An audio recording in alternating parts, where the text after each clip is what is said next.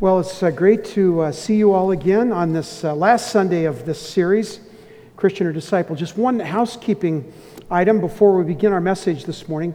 Um, I gave you a heads up last Sunday uh, because first service is like uh, vultures. Uh, there's so many of them, and they kind of attack your refreshments, so there's usually none when you get here. And I, I didn't give them a heads up last week about the, my, the books in my office but you did. So some of you had a chance to go there last week. Uh, now, they did have a chance this morning, so the books might be not many left. But after the service, if you want to take a look at my library, anything that's in there is, uh, is for you to grab and uh, take with you. So, and the rest will be donated this week. I have uh, the ones that I have, I'm keeping. I have copies of the ones I want, and uh, so they're all yours if you would like them. Well, this is the final installment of uh, Christian or Disciple. And I want to thank you seriously uh, and from my heart for your overwhelming affirmation, affirmation of this teaching. Uh, to me, I, have discovered that this, and this is what I know about this church and what I love about you so much, is that you truly want to be more than Christians. you truly want to be disciples. And um, that's what we've been talking about for these, these seven weeks. So I want to give uh, just kind of a brief thumbnail sketch of. Um, where we've been to catch you up. And uh, I want to I want to share a disclaimer as we start. Um, one lady after the I'll tell you in a minute what she said, but uh, here's the disclaimer. Um, some of you that are here today, maybe you're new to the whole church Bible, um, you know, Christian thing, and uh, some of you have been hurt uh, by the church, or you've been hurt by Christians. Uh, they've said or done something to you that's been very hurtful. And I just want to say, uh, on behalf of all of uh, disciples around the world, that we're sorry uh, that that happened to you. Should never have happened. If, if Christ's followers would love as Jesus instructed, if, he w- if, if we would uh, give our lives away the way he instructed, uh, that wouldn't have happened. So we're, we're sorry. And, and here's another thing I want to say to you um, give us another try, give us another chance. Give us an opportunity to love you the way that Jesus loved you. Give us an opportunity to uh, show you the gospel through this message of love and care. And um, we just want you to give us a, a second chance. So uh, that's for those of you who are new today, and we just want to welcome you uh, together. So, a brief synopsis Christian or disciple. Um, we started this series recognizing that Christianity has a little bit of a, uh, a branding problem. Um, in fact, I wrote this paragraph and I, I, I, shared it with you on the first Sunday, and I want to rehearse that today. Uh, this is what others think about you. Okay? Not everybody, but a lot of people in the world, all over the world, think this about Christians in general. This is what they think Christians are homophobic, judgmental moralists who think they are the only ones going to heaven, and they secretly relish the fact that everyone else is going to hell. Now, if you believe that, this may not be the church for you, but a lot of people out there believe that of you. They believe that Christians are homophobic, judgmental moralists who think they're the only ones going to heaven, and they secretly relish the fact that everyone else is going to hell. That's our reputation. That's what people believe. So we've got to fix that. We've got to fix that branding problem. So um, after the first service, uh, a woman came to me and she said, that, that paragraph that you read at the beginning of the message about the way Christians are, she said, that's what I've always believed about Christians. And she said, I, I, I loved the message today. And she said, I'm going to come back and see if, um, even after you're gone, she said, and see if the people really believe what you said. Okay, so you guys are on the clock. Okay. You know, I'm not going to tell you who she is because it could be anybody. It could be the person sitting next to you. Right? No, that's your wife. So anyway, so anyway, uh, that was amazing to me. She, this is what she's always believed about Christianity. She gave us a chance, and she's going to come back uh, next week.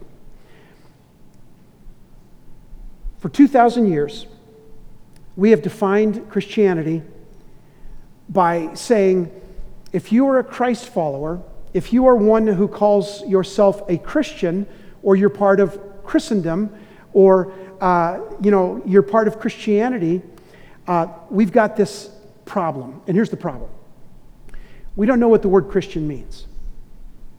Now, you, you, you have a definition. In fact, if I were to poll you, uh, every one of you would have a little bit different nuance on what it means to be a Christian. And just think about what the world in general, what the world thinks about Christians. And here's why it's so hard to define the Bible doesn't define it. The Bible doesn't define it. The word Christian is used three times, and all three times it's used in a derogatory way. Oh, you Christians, you know. It was, but, but, but, but Jesus used a completely different word, and the term he used was disciple. And a disciple now, now you can define Christian any way you want. I mean, um, Christians started the, you know, were part of the Civil War on both sides. Christians did the Crusades and killed people that wouldn't say they believe in God. Christians are on every side of a political argument, every side of a financial argument, every side of an uh, uh, educational argument. Christians are all over the map, and the reason being is you can define how what a Christian is by what you believe. Well, I was born in the United States, therefore I'm a Christian. Well, I believe in God. I believe there's some uh, higher being up there, so I'm a Christian. I believe in America, so I'm a Christian. I, I believe in, in God, so I'm a Christian. So, all these things you can believe and label yourself a Christian, but a disciple? A disciple is a very narrow definition. A disciple is one who's almost scary in its intensity. The word disciple means literally that you will follow Jesus.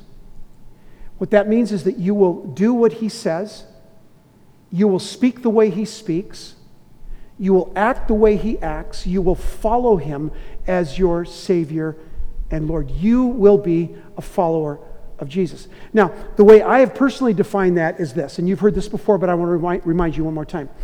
A follower of Jesus would say something like this.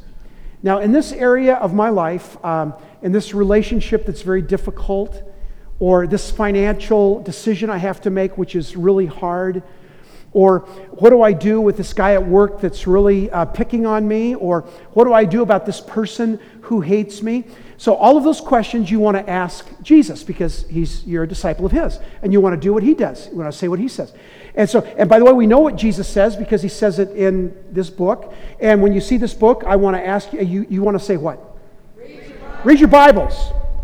That's right. If you're new here, you say, well, that was weird. No, it's not. This is the most amazing book. If you've never read it before, it's a life changing, life altering, life transforming book. Read your Bibles. So, uh, but Jesus' words are here, so we know what he wants. So, so a disciple asks these questions Jesus, what should I do about this relationship? I don't love my wife anymore. Uh, I want to divorce. Uh, what should I do about that? Or, Jesus, I, I want to make a financial decision. I don't know if it's the right decision. Uh, what should I do? Jesus, this guy at work that's bullying me or hates me, or a kid at school is bullying me, uh, I, I, I want to know what I should do. And, and before you even can ask the question, and before Jesus can even tell you the answer in your book, here's your attitude. Here's your attitude. My attitude is this Yes. Whatever you say, Jesus, I will do. That's what a disciple is. Yes. You want me to stay in a loveless marriage, a marriage that I'm not finding, you know, satisfying? Yes. Uh, if that's what you want, I say yes. You, you, want me to start giving a tithe even though I don't know where the money's going to come from? The answer is yes. Before you even tell me what the, the answer is, I'm going to say my response is yes. And, and a Christ follower says yes, yes, yes. I want to speak like Jesus. I want to act like Jesus. I want to love like Jesus. The answer is yes, yes, yes. Now that is a lot more difficult than being a Christian. Anybody can be a Christian. You can do anything you want and call yourself a Christian. But a disciple is about how you love one another. And that's what Jesus said. He said, Let me tell you uh, this narrow definition. Let me tell you how you can find out, or how you can see when you, uh, whether or not somebody's a disciple. He said this in the Gospel of John. By this one thing, Jesus said. He didn't say by these seven things or by these 12 things. By this one thing, you will show you are my disciples if you what? Love one another. Well, now that's kind of weird, right? Right? Um, I, I, thought you had to, you know, go to church and pay your tithe and get baptized. And those are all good things. And those could show that you're a Christ follower, although a lot of people have been baptized and don't follow Christ. A lot of people give money to the church and don't follow Christ. I mean, that's not, but, but Jesus made it very simple, very clear. He said, listen, by this one thing, not Christ plus tithing, Christ plus baptism, Christ plus being a moralist, Christ plus having good doctrine, but Christ alone. Love one another. That's what he said. He said, That's how you can identify a disciple. If you see somebody walking down the street, if you see the way they're loving other people and loving their enemies, you can identify them because of their love for others. Now, Jesus said, Okay, there's a difference between loving and behaving. Behaving's good, believing's good, those are all good things. But loving is what he said is the number one thing. Out of everything, every, everything else comes from that. You start there. That's the default. That's the place where you begin. That's the place where you end. All of the other things, your convictions, your, uh, your de- uh, denomination, your uh, uh theology, your doctrine, your conviction, all of those things are subservient to loving one another. And then, um, so the Pharisees, and you don't remember the Pharisees, they're, they're great. They're the religious people. They would be the people today that are religious, that uh, do all the religious things. And I remember in Christianity, we're different uh, than religion uh, in terms of who we are. Uh, we're not so much religious as we uh, confirm and affirm a relationship. That's what we care about. A relationship with God is infinitely better than religion because religion is a checklist of things you're supposed to do. A relationship is an intimacy with God. So we're talking about a relationship. So uh, the, the Pharisees never got that. They were so religious, all they could see is the, the checkbook, you know, the checklist. Uh, you know, do this, do this, do this, do this, and then maybe somehow kind of God might like you, you know, and, and, and Jesus came along and said, well, that, that doesn't work. Okay, that doesn't work. So Jesus is talking. The Pharisees are always trying to trip him up, right? Trying to trick him. And so here's what the Pharisees asked him. By the way, we're going to look in your Bibles in Mark chapter 12. If you have your Bibles, turn there, Mark 12, verses 30 and 31. And then a little bit later, we'll go to Romans 13, so you can mark, uh, earmark that. So uh, Jesus is talking to the Pharisees, and, and they're talking, and, and it's, it's, really, it's really good. The Pharisees think, okay, how can we trip this guy up? because he seems like he has all the answers, but we can trip him up. So we're going to ask him a question that nobody can answer. And here's the question they were going to ask him What's the greatest, most important uh, law that there is? What's the, what's the number one commandment? Okay, so in their minds, here, here they have. So in their minds, they have the top 10, right? We have the top 10, that's called the 10 commandments. That's the top 10 things that you don't want to do uh, or you do want to do and you don't want to do. And so that's top 10. And then beyond the top 10, there were 600 other laws that were written to kind of confirm and support those top 10. So now we're at 610 laws. And everybody's going, okay, that's kind of hard. you know, I can't even do the top 10, but I've, I've got 610 now. And then the, the, the Pharisees, the religious people, on top of that, had thousands of laws to explain the laws. You know, laws to explain the laws, to explain the laws, so somehow you won't stumble and fall. And so it was very confusing. And the religious people were the only ones that knew what these laws were. And so they were the, they were the kind of the scorekeepers. Okay, I'm doing all these, you're not, so you're bad, I'm good. And that was kind of the way they did it. So they're going to trip up Jesus. So he said, uh, what, What's the most important commandment? And so Jesus did what he always does so beautifully. He says, Okay, I'll answer your question. Now, the Pharisees might have thought, well, maybe he's going to go with one of the biggies. You know, murder's a biggie, right? So don't murder. I can, everybody kind of agrees on that. Adultery, yeah, that's a biggie. Everybody kind of agrees. So maybe it'll be one of the biggies, you know. And thinking, and if he does that, then we'll come back and answer this way. So, uh, so here's what Jesus says, Mark chapter 12, verse 30 and 31. He said this: Love the Lord your God with all your heart, and with all your soul, and with all your mind. This is the first and greatest commandment. The second is this: love your neighbor as yourself. There, are no, there is no commandment greater than these. And then I, I, would imagine Jesus would, might say something like that to the Pharisees, like this to the Pharisees. Hey, hey guys, is there any way that this, what I've just said, is ambiguous? is there any way that you don't understand what I just said? Because in your mind, you're thinking big top 10, 600, thousands upon thousands. Pick out one that's the most important one. And Jesus said, Listen, I want you to understand all those other things are subservient to this commandment love God and love each other. Now, here's another thing. He said, You can't separate the two. Love your neighbor as yourself. He said, The second is this love, so the great commandment, love God. The second is love your neighbor as yourself. There is no command greater, commandment greater than these. In other words, the second is important as the first. How many people do you know, and maybe you've done this in your life, how many people you know say, Well, I love God, but I don't love the church, right? You say, Well, here, here's something I want to say to you, and I want to say it with kindness and pastoral care. That's baloney. Okay. you can't love God and not love his body. You can't love the head and not love the body. Now, granted, the body is leprous and it's warty and it's a problem and it's unclean and it's all of those things, but God says, listen, you need to love me and love my people. That's how you know if someone is a disciple. We have to love each other. Um, um, Albert Camus, uh, uh, 19th century infidel, said this. Somebody was telling him about Jesus. He said, I would be a follower of Christ if he didn't drag his leprous body behind him. Isn't that a great quote? You know, I would be a follower of Christ if it weren't for the body of Christ, which is the church, you know, uh, uh, Christ followers, disciples. He said, but listen, Jesus said, no, you don't, you don't divide those two. If you love God, you love people, and you love God's people. The second commandment is as important. Don't try the first one without the second. Now, 25 years later, Paul confirms this message. It's not like Jesus said, okay, that was Jesus, he was a nice guy. But Paul brings the hammer, right? And John later, you know, he's really good. And James and Peter and all these uh, New Testament writers, but they all said the same thing. Listen to what Paul said 25 years later, and John said the same thing 40 years later. Here's what Paul said Romans 13, 9, and 10. The commandments do not commit adultery, do not murder. See, he, he kind of knows what everybody's thinking about the biggies, right? Uh, do, do not commit adultery, do not murder, do not covet, and whatever other commandment there may be are summed up in this one rule love your neighbor as yourself. Oh man. So Paul's saying the same thing Jesus did. And 15 years later, John said the same thing that Paul said. And they're all saying the same thing. If you want to know, identify a disciple, you do it one way. Are they loving God? Are they loving other people? Jesus said, that's it. Everything else comes underneath that. These two great laws love God, love people.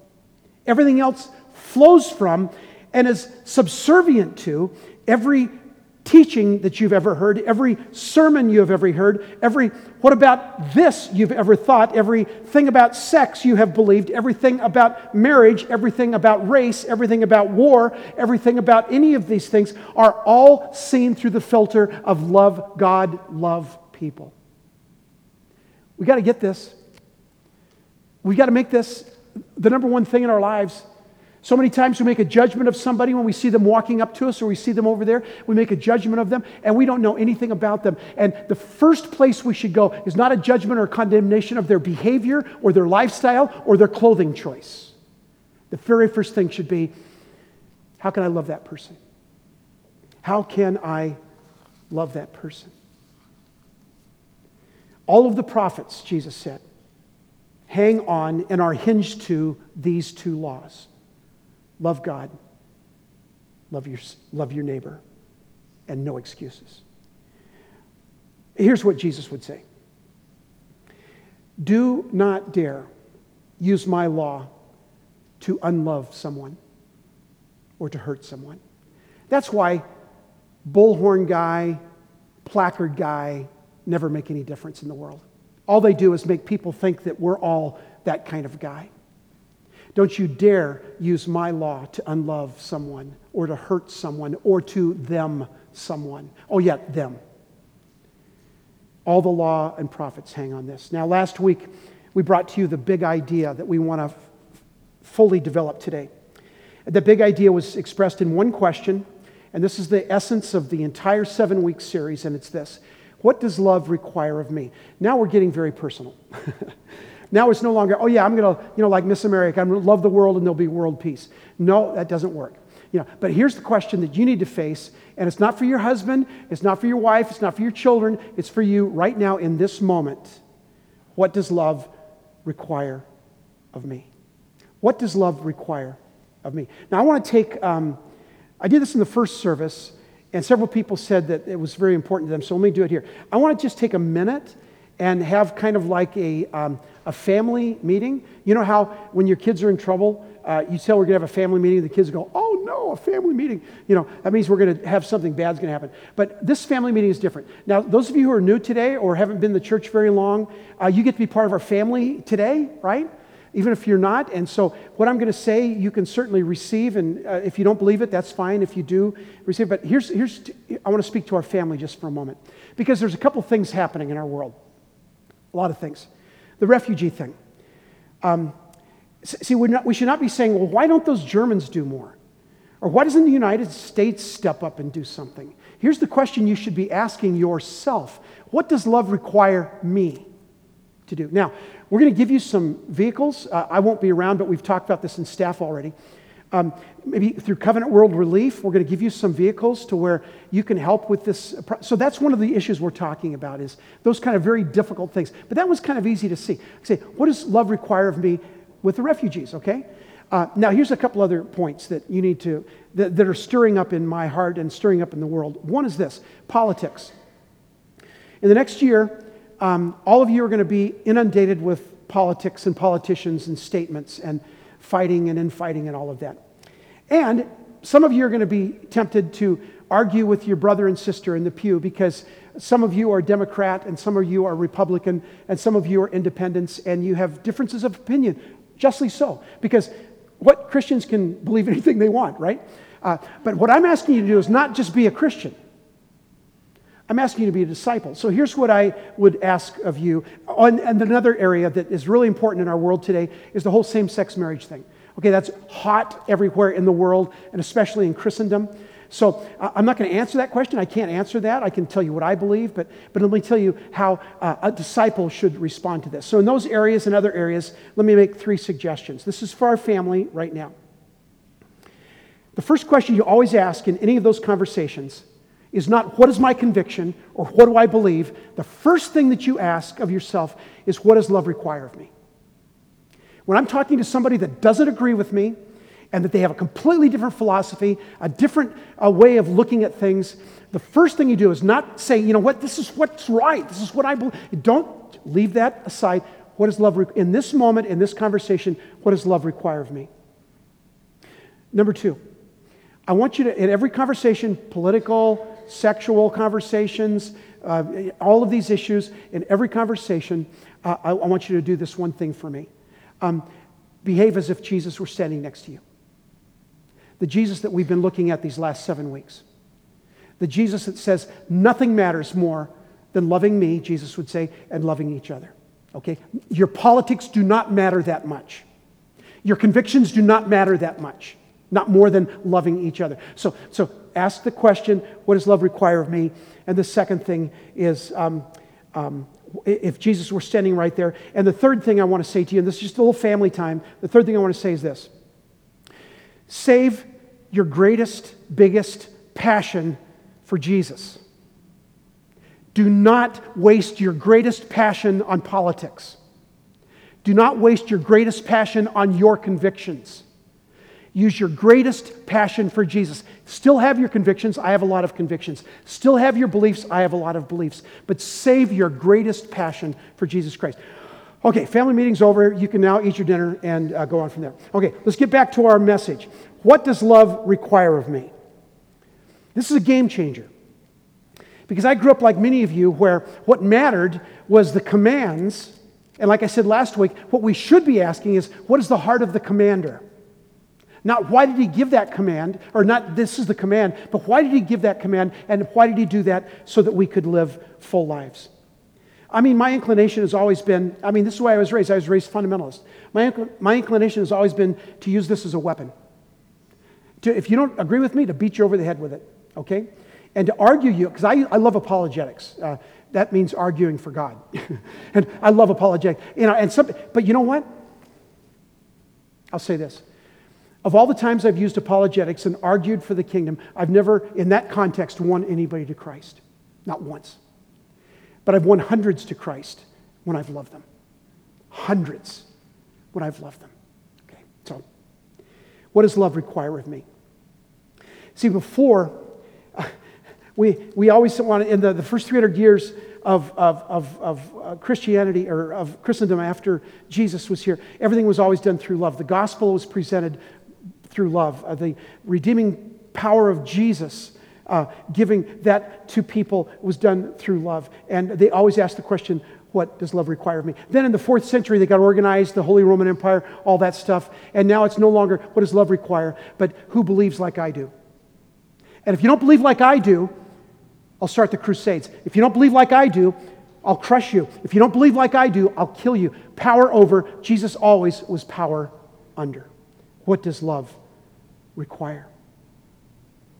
So I want to give you some teaching um, that Jesus, the, why Jesus made this so important. this is extraordinary. This shows you why Jesus was such an amazing teacher. He's just brilliant in his teaching when you think about this. Okay, why did Jesus talk about love so much? Here's, here's why. In all of your relationships, parents, children, grandchildren, friends, co-workers, you know, acquaintances, enemies, people that hate you, people that you hate, all of your relationships, you have been profoundly affected by them in one of two ways. One way, by those who have hurt you. The other way, those who have loved you. All of those relationships that you had, when you've had somebody that has hurt you, and some, I know some in here, I know your stories, some of you were hurt as children, and um, we have great empathy and sympathy. That's why we have Mending the Soul. That's why we have Ava. We have ministries in our church to help. But people that were hurt, it changes the trajectory of your life. It ch- listen, it changes the trajectory of your life. You say, well, just get over it. No, it doesn't work that way. It changes the trajectory of your life. People that have hurt you have changed the trajectory of your life. And here, here's the other side people that have loved you profoundly have changed the trajectory of your life. More so than their doctrine, more so than their religion, more so than how what they believe. All those things may be good, but you are greatly affected by those two things people that hurt you and people that loved you profoundly. Let me give you a couple of examples. Number one, when we were in San Diego at Mount Miguel Covenant Church, uh, Sherry and I had a neighbor. Her name was Carolyn, and she had a son, Christopher, who was our son Tyler's best friend. They were buddies. They were in kindergarten together, uh, five years old. And she was our neighbor, and we got to know her. But she, we'd invite her to church, and no, no, no thanks. Okay, Christopher would go to Sunday school with us, but she didn't want to go to church. Finally, uh, we were able to, she trusted us enough to tell us her story. She said, I was raised in a missionary, I'm an MK. I was raised in a missionary home. My father was the head of this entire missionary convention. If I told you the na- name of the uh, organization, you would recognize it. It's very, it's world famous. And back then, this was back in the early 80s, he was the head of this missionary convention, had thousands of people under him. She said, from the time I was um, two years old until I was 17, my father sexually abused me. All the while, going all over the world telling people about the love of Jesus all the while doing everything he could in his power to, to, to reach the nations and the worlds and the, and the people for Christ. And at home, he was a monster. Now, how much of his theology do you think affected Carolyn's life? Zero. How much of his actions, his either hating her, and by the way, that is the most, that is the worst, right, Yvonne, hateful act that you can commit, hating her or loving her. Which do you think profoundly affected her? Her father's good doctrine? Her father's good standing? His good deeds in the eyes of the world? No. She had a trajectory of her life that was like this from the time she was a little girl, and it was not her fault. It was because somebody hated her, it was because somebody hurt her. On the other side, I had a pastor, Pastor Woodhouse, from the time I was nine years old until I went to college. He was my pastor. And Pastor Woodhouse was a dreadful preacher. Ask Sherry, dreadful. Uh, He's called what we do helicopter preaching. You know, that's where you go up and you just hover. You have nothing to say, you're just hovering, you know, you're just, just talking. And, he was a, and besides that, he had very questionable theology. I mean, the guy was a mess. He was a mess. But let me tell you, he, he profoundly affected my life because he loved me. He loved me, and I knew it. He told me, and he showed me.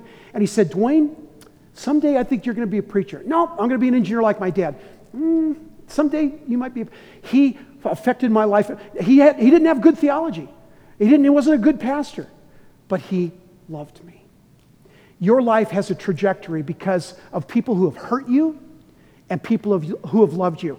Why do you think Jesus made such a big deal out of the most important thing in the world? Love God and love people. You do that, and you're going to set people's lives on a trajectory that is positive and growing and beautiful. Isn't that wonderful? And here's the deal if you hurt people, you do just the opposite. Some of you this morning, even as I was talking that time, felt something in your soul. You say, that, That's me. I, my life's trajectory has not been good because I have been hurt. Or my life trajectory has been great. I remember a, a, a, a coach in high school. Uh, he was a freshman football coach. And he wasn't a believer, he wasn't uh, a Christ follower. But I remember two things about him how that he, um, uh, he loved me, and how that he told me that I was good. And to this day, Armin Maynard, his name was, to this day, I'm sure he's long gone to be with the Lord, but uh, to this day, I, I hear his voice, and he spoke something to my life that changed the direction of my life. That's how much it matters. Whether you love somebody or hurt somebody, that's how much it matters. Your theology can be great and hurt somebody, and it's meaningless. Your theology can be lousy and love somebody, and you can make a difference in somebody's life. When we do it, we find ourselves in a brand new world. Reputation of Christ's followers will change when the church changes, when we begin to love people, and we have a brand new worldview that we ask the question every time every moment, every day, every month of our wives, of our husbands, of our fathers and mothers, our children, our co-workers. We ask the question, what does love require of me? When we're looking at someone eyeball to eyeball, if they have a different lifestyle, a different color of skin, a different educational background, a different moral standard, when we look at them eye to eye and say, uh, what does love require of me in this moment? You ask the question, well, why did Jesus treat people differently? Why did one time, uh, you know, a rich young ruler came to Jesus in John 3 and said, uh, What can I do to inherit eternal life? And Jesus said, Go sell all your valuables, because he was rich, and give it to the poor, come and follow me. And one of the saddest verses in the Bible is the one that follows that. It says that the young man turned and walked away. Here, Jesus gave him. A, so, so why was Jesus so hard on him? Because another place in the Gospels, uh, another rich young ruler, different guy, came to Jesus and said, what, what can I do to inherit eternal life? And here's what Jesus said He said, You're this close. Take a little tiny step of faith, you're, you're almost there. Why, why were they different? Why did he behave differently towards them? I'll tell you why. Jesus knew their heart. He knew their heart. And before you make a judgment or condemnation of anybody, know their heart. How, do you, how can you do that? I wish we were Jesus and we could have x ray vision and see people's hearts. But here's how you do it you get to know their story.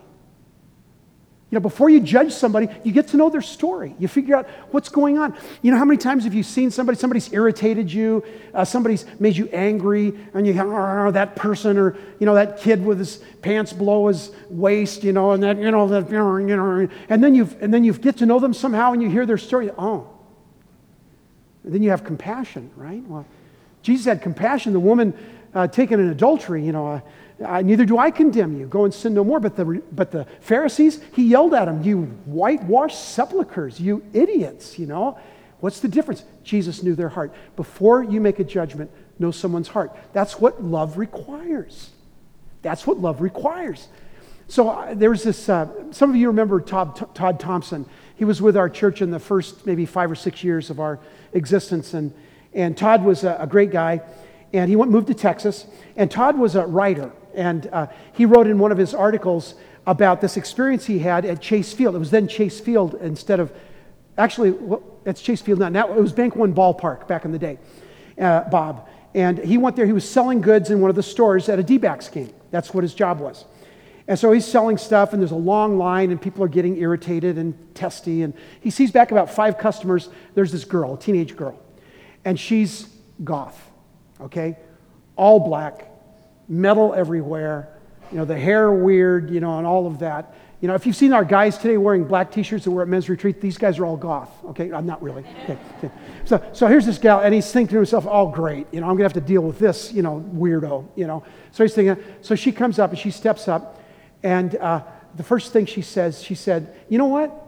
Um, you're, you're being really nice to these customers because they're being mean to you, they're, being, they're short tempered. And he looks at her, he said, Oh, well, well thank you. And he said, um, How can I help you? She says that. And uh, they had a nice little conversation. And he said she was the most delightful, the sweetest, kindest uh, teenage girl. And uh, in their little conversation, uh, he, he asked about her. He said, Well, uh, you know, I'm having, to learn, I'm having to learn to be patient myself because my mother is uh, going through cancer treatment. She's going through chemotherapy. And it's really been hard on our family.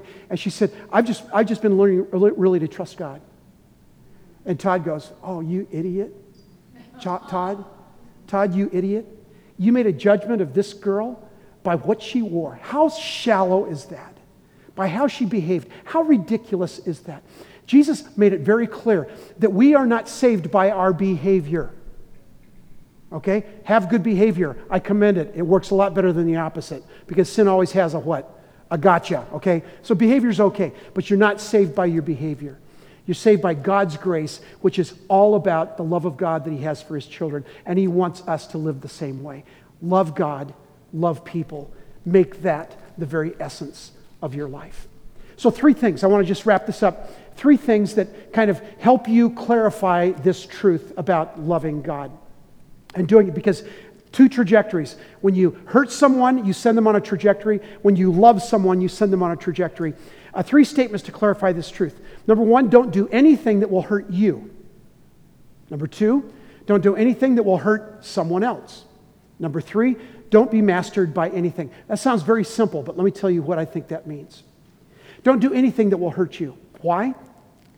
Because you can't do anything that hurts you that doesn't hurt Jesus. If, if you hurt you by your addiction, by your sin, by your brokenness, by the way you live your life, if you hurt you, you hurt Jesus. That's how much He loves you. So as, as a parent, I get this, right? Anytime my child was hurt when they were growing up, it hurt me deeply.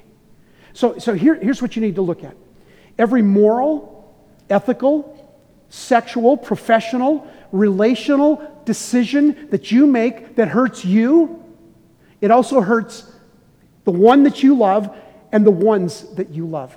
It hurts. When you hurt yourself, you hurt others.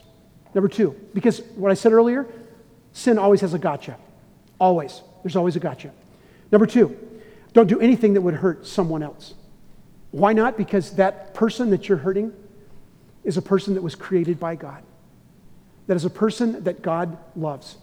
You need to understand it because we're still trying to figure out this thing. Well, how can I love somebody that doesn't love me? Or how can I love somebody that hates me? Okay, God says, listen, that's what I've done. you do it. Don't do anything that would hurt someone else. And the third thing is this don't be mastered by anything. Now, as you know, I am a gambling addict. I haven't gambled in 17 years, but I'm a gambling addict. I've, that, I've got that in me. Um, and, and here's what I want to say to those of you that, who let anything master you, like I did. And that's all of us at some levels, right? Why not be mastered by anything? Because whenever you're mastered by something, it keeps you from loving someone. Whenever you are mastered by something, it keeps you from loving someone. Let me say it this way No one should have to compete with your alcohol. No one should have to compete with your porn. No one should have to compete with your gambling, your prescription drugs, your anger, your self righteousness. No one should have to compete with that. Refuse to be mastered by anything because there's only one master, and it's the Lord Jesus Christ. The Bible says he is jealous for you. Don't be mastered by anyone. Now, some of you have gone here. Some of you have said, you know, uh, so glad my husband's here. Bree's saying that. I'm so glad Matt's here today. You hear this? Bree, no, this is just for you, right? This is just for you. Uh, oh, yeah, I'm going to have my son listen to this online when I get up. No, no, no, no. This is for you. This is for you. What does love require of you? When the church leverages anything other than love, we lose every time. We've been losing for 1,700 years. And again, we want to say we're sorry that we have not loved you. Those of you who are not outside of Christ, those of you who are not Bible people or church people or Jesus people, we are sorry. We have not loved you the way that Jesus loves you. Once upon a time, there's a handful of Jesus followers that only had one thing. They had the gospel of Jesus Christ, the profound knowledge that the redeeming love of Jesus was available for all human beings. And that gospel was to be given to all people. Jesus made that clear when he left. All people, Matthew 28, all people, Acts chapter 1, all people. And these early disciples had this gift, this pearl of great price, this gospel that was their possession, and it was also to be given away. And they gave it in only one way, and that was through love. They had no other power, no other leverage. They gave it through love. The simple, profound truth love God and love one another. So I imagine uh, people in Chandler, Gilbert, Mesa, Laveen, surrounding communities coming to our church. They're kind of peeking in, not really knowing what to expect, kind of looking in, looking over the edge and looking at people at Hope Covenant Church and saying, Man, I see the way that Matt loves Bree. That's different than other marriages I've seen. I, I don't quite understand that, but um, and understand what it has to do with Jesus, if anything. But here's what I do know I, I want that. Oh, I, I see how these people are so generous with their money at Hope Covenant Church. I mean, are you kidding me? A congregation of 500 people paying down a debt of $600,000 in three years? That's, that's, that's unheard of. I, I, see how they're so generous. I, I don't really understand. I don't get that tithing thing, and I don't know all about But, but, but here, here's what I do know I, I want that. I want that for, I don't know if it has to do with Jesus or what, but I want that. I, I, see the way these students go to school. Uh, in fact, they're not the ones bullying. In fact, they're the ones that are defending those who are being bullied. And I, I don't know why they're that way or why they behave that way, but I, I want my teenagers to be like those teenagers. Jesus said, See how they love one another. If you want to know what a disciple is, take a look at whether or not they're loving God and loving each other. And when you do that, we'll transform the world. You know this you can't preach or legislate world change or morality. But when our love is so attractive that it draws people to the edge of Hope Covenant Church and other churches, and they see these words in action, see how they love one another, it becomes irresistible. Would you bow your heads with me, please?